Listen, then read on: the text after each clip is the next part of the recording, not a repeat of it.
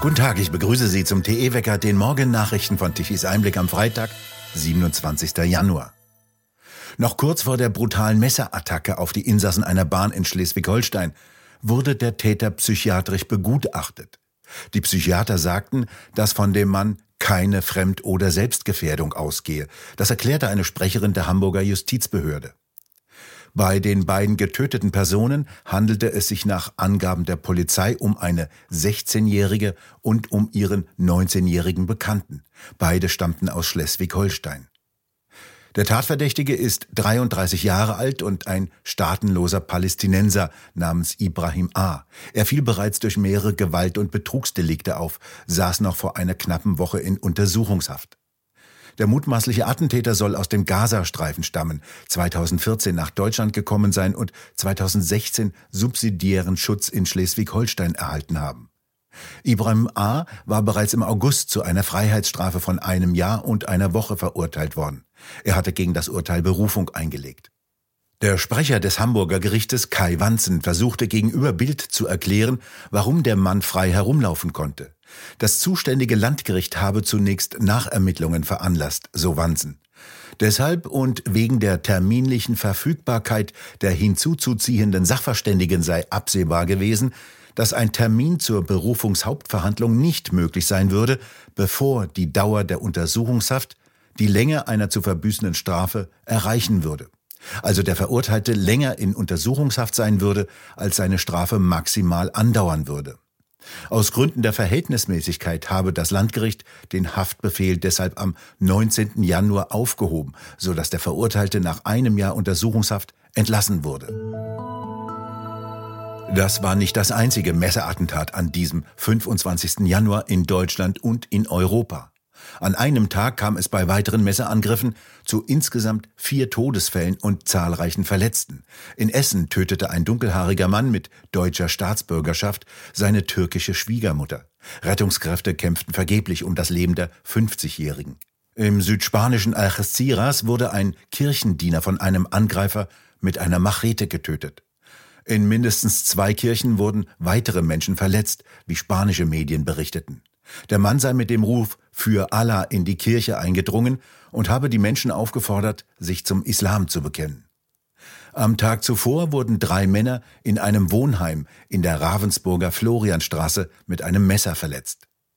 Eine Woche zuvor irrte ein verwirrt wirkender 33-Jähriger mit einer Schreckschusspistole und einem Messer durch das Rathaus im niedersächsischen Gifhorn.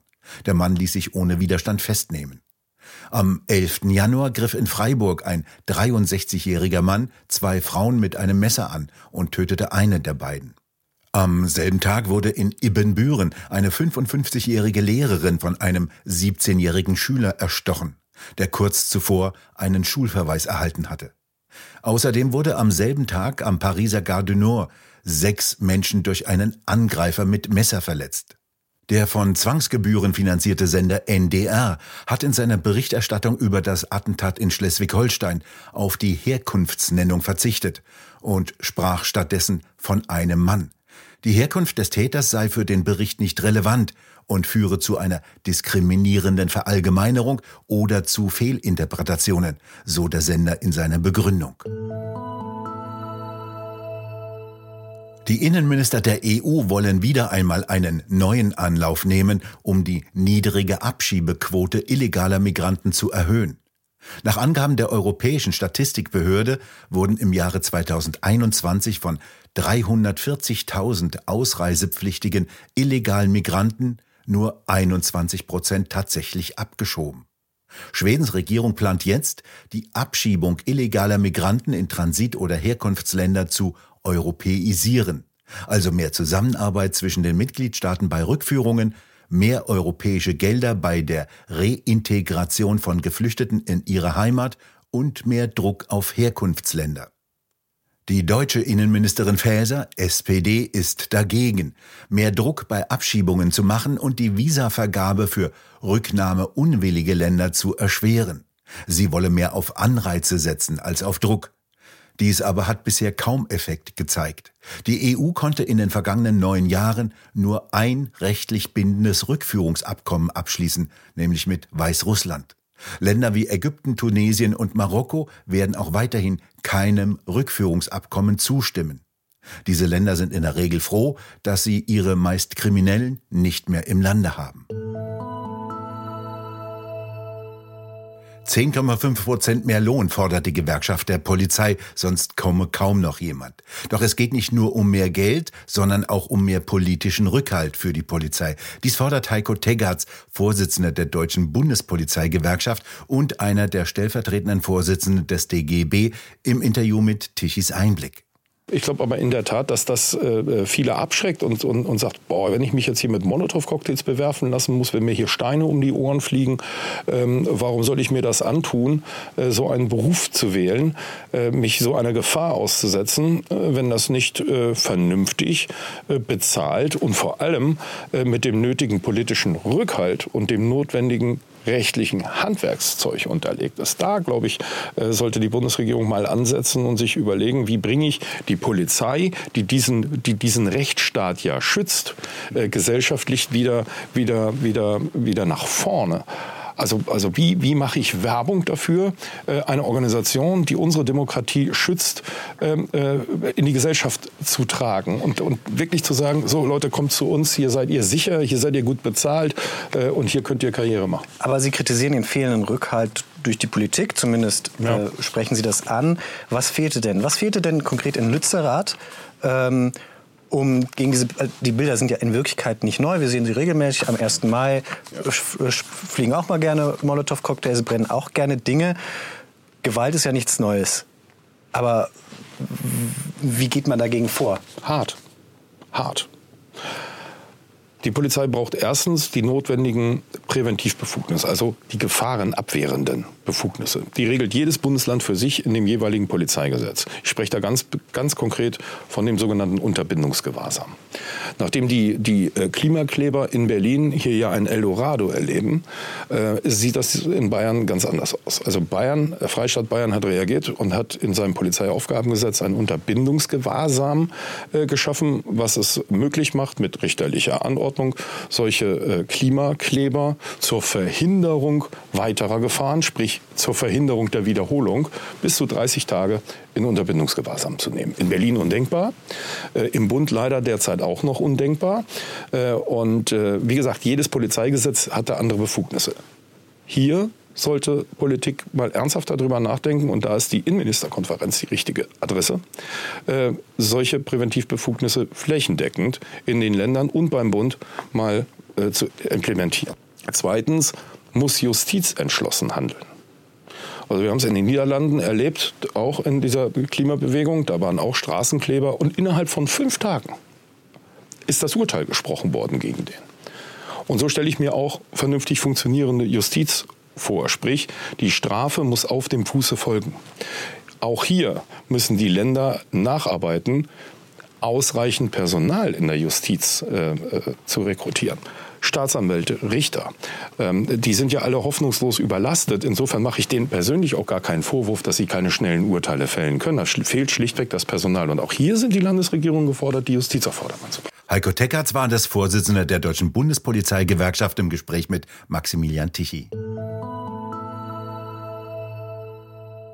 Innerhalb der nächsten zwei Monate will Großbritannien die zugesagten 14 Kampfpanzer des Typs Challenger in die Ukraine transportiert haben. Ziel sei, das bis Ende März zu schaffen, sagte der Verteidigungsstaatssekretär am Donnerstag im Unterhaus in London.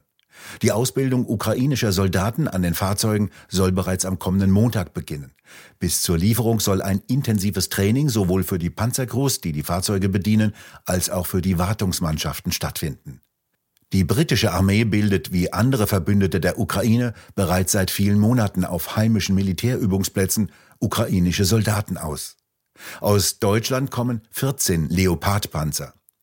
Die Leopardpanzer, die aus Spanien kommen, müssen erst instand gesetzt werden. Eine Reihe von Leopardpanzern sei seit langem stillgelegt, wie die Verteidigungsministerin am Donnerstag in Madrid erklärte. Man müsse prüfen, welche davon in Betrieb genommen werden können. Spanien verfügt über 108 Leopardpanzer, die alle 1995 gebraucht aus Deutschland übernommen worden waren. Von diesen seien 53 in einem absolut desolaten Zustand und nicht einsatzfähig. Zurückhaltend reagierten die USA auf ukrainische Forderungen nach Kampfjets. Man werde den Wunsch sehr sorgfältig mit der Ukraine und Partnerländern besprechen, sagte der stellvertretende nationale Sicherheitsberater Feiner dem Sender MSNBC. Bei russischen Angriffen auf die Ukraine mit Drohnen und Raketen sind nach Angaben der Behörden in Kiew am Donnerstag mindestens elf Menschen ums Leben gekommen. Weitere elf wurden verletzt. Nach Angaben des Militärs setzte die russische Armee mehr als 50 Raketen und knapp zwei Dutzend sogenannte Kamikaze-Drohnen ein. Rettet unsere Industrie. Das ist das Thema der neuen Ausgabe des TE Talks. Roland Tichy diskutiert mit Fritz Fahrenhold, Werner Patzelt und Landwirt Anthony Lee. Ich bin vorhin durch den Supermarkt gelaufen und da waren die äh, Äpfel aus Argentinien und die Weintrauben aus Chile äh, und manche Sachen kamen auch, äh, will Sie da nicht jetzt langweilen, aus Südafrika. Ja. Sind wir jetzt ein reines Importland geworden? Ja, wir waren das letzte Mal 1990 autark, also als Selbstversorger in diesem Land. Und wir, äh, und meine Gesellschaft hat sich verändert. Wir, wir wollen immer volle Supermärkte, alles muss toll sein, alles muss just in time da sein. Aber äh, wir werden immer mehr Menschen auf diesem Planeten. Wir haben die 8 Milliarden Marke geknackt. Bis 2050 sollen es an die 10 werden.